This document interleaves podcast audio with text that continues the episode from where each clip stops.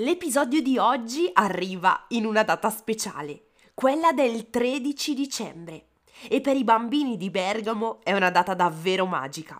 In realtà Santa Lucia non si festeggia solo a Bergamo, ma anche in tante altre città italiane come Brescia, Verona, Palermo, Reggio Emilia, Modena, solo per citarne alcune. Ma lo sapete? Santa Lucia è famosa in tutto il mondo. Si festeggia in Svezia, in Croazia e in Ungheria.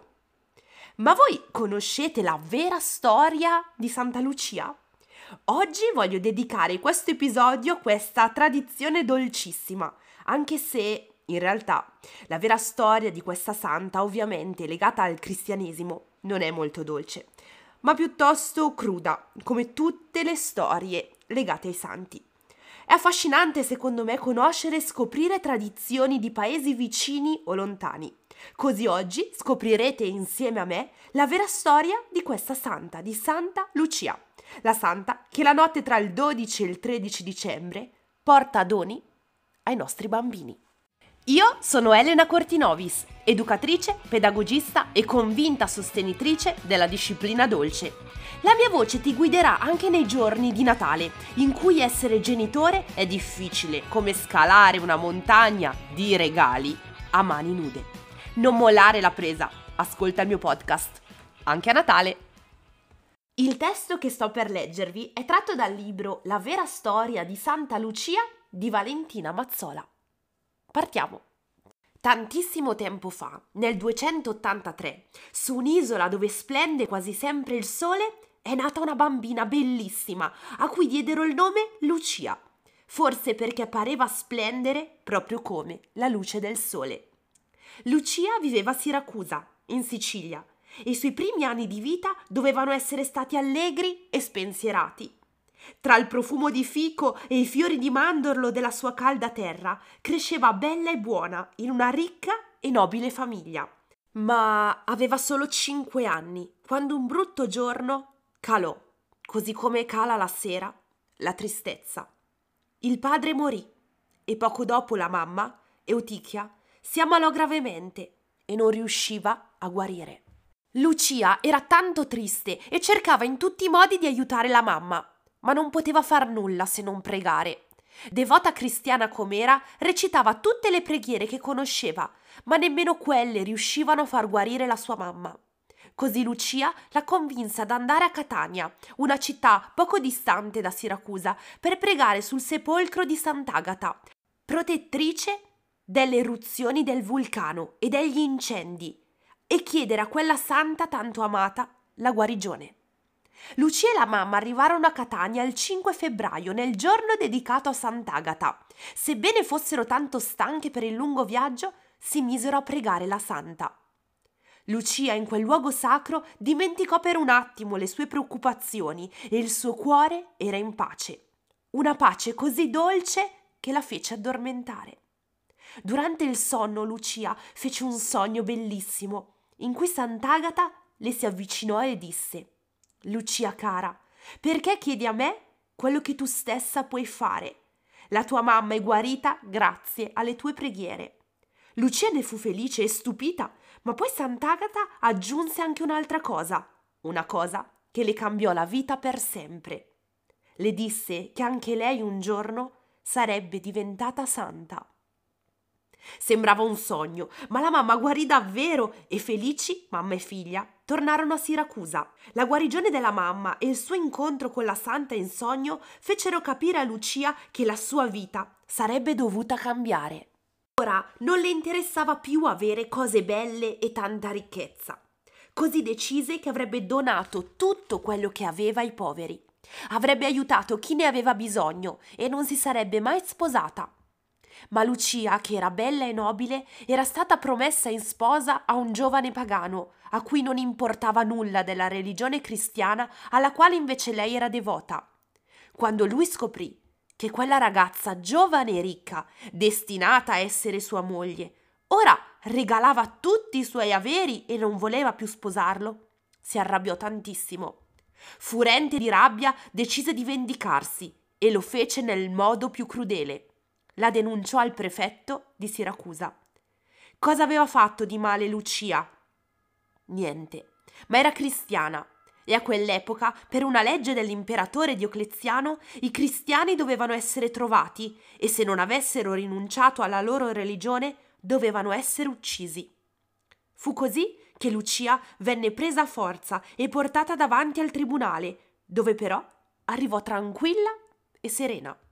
Il prefetto, nel vederla così bella, cercò di convincerla a rinunciare alla sua fede cristiana, ma Lucia era ferma. Non avrebbe rinunciato mai. Il prefetto dovette allora condannarla e ordinò che fosse portata via. Due soldati si avvicinarono e provarono a sollevarla, ma Lucia era diventata pesantissima. Il prefetto chiamò allora altri soldati, i più forti che aveva, ma nemmeno in dieci riuscirono a sollevarla. Com'era possibile? Era solo una ragazza! Ma Lucia non era solo una ragazza. Lo Spirito Santo la stava aiutando e l'aveva resa così pesante che nemmeno 50 buoi riuscirono a spostarla. Il prefetto a quel punto era arrabbiatissimo e anche spaventato perché non aveva mai visto un prodigio del genere. Quella ragazza è di sicuro una strega! gridò e ordinò che fosse bruciata lì dov'era. Venne preparato un rogo con legna e pece e Lucia venne avvolta dalle fiamme ma le fiamme l'accarezzavano soltanto. Bruciava la legna, ma non Lucia, che continuava a parlare dicendo che la sua morte, anziché spaventare gli altri cristiani, avrebbe dato dolore ai non credenti. Per farla stare zitta, il prefetto, accecato dalla rabbia, ordinò a un soldato di tagliarle la gola. Il soldato obbedì e la pugnalò. Era il 13 dicembre del 304 e Lucia morì la sua luce si spense, ma la luce, come quella del sole, anche se se ne va, poi torna sempre. La mamma prese il corpo della figlia e lo seppellì in una tomba, sulla, qual, sulla cui lapide fece scolpire una colomba, simbolo di pace, pace che solo dopo poco tempo sarebbe stata data a tutti i cristiani. In breve tempo la storia di Lucia passò di bocca in bocca e tutti quelli che l'ascoltavano non poterono non ammirare e amare quella ragazza che da allora diventò per tutti e anche per noi Santa Lucia. Ecco, questa è la storia di Santa Lucia, la storia derivante dalla nostra tradizione. E, mm, e spesso Santa Lucia viene rappresentata con gli occhi dentro un piattino, sì, forse è una cosa un po' splatter, ma voglio raccontarvi perché a volte anche queste immagini possono risultare un po' forti, una santa eh, riprodotta e disegnata senza occhi che non vedeva seppur il suo nome richiamasse la luce. Questo perché alcune storie raccontano che alla povera Lucia, nel tentativo di farla rinunciare alla propria fede, strapparono anche gli occhi e per questo motivo quindi è considerata la protettrice della vista, dei ciechi, degli oculisti e persino degli elettricisti. Altri ancora invece ci dicono che Santa Lucia è considerata la santa protettrice della vista, perché lei porta la luce e tutti sanno che senza luce non si può vedere. Secondo la stessa leggenda che vi ho letto in questo episodio e ovviamente ho sintetizzato perché altrimenti usciva un episodio di un'ora con particolari macabri anche della storia della nostra santa, ma a volte non so se avete mai visto Santa Lucia disegnata con una corona con delle candele sopra la testa. Questo perché, secondo questa leggenda, quando Santa Lucia viveva a Siracusa, portava cibo e aiuti ai cristiani che si nascondevano nelle catacombe, quindi sottoterra. Le catacombe erano cunicoli scavati sottoterra, stretti, stretti e molto bui, e per questo a Lucia serviva della luce, e a quei tempi ovviamente la luce arrivava dalle candele. Se le avesse portate in mano, non avrebbe potuto portare molto cibo. Così le portava in testa, fissate a una ghirlanda di foglie.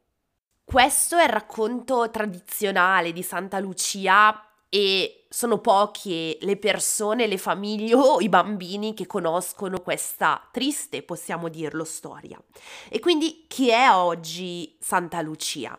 Cosa raccontiamo ai nostri bambini rispetto a Santa Lucia? La storia che vi ho raccontato in realtà io l'ho letta anche alle mie bambine perché Per me è bello conoscere la tradizione, ma oggi in realtà Santa Lucia rimane uno spirito dolce e generoso.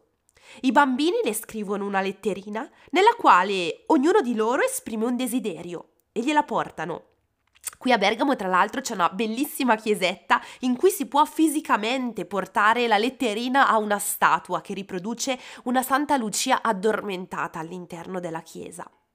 E la sera del 12 dicembre i bambini preparano qualche biscotto e una bevanda calda per Santa Lucia e un po' di fieno e qualche carota per il suo asinello.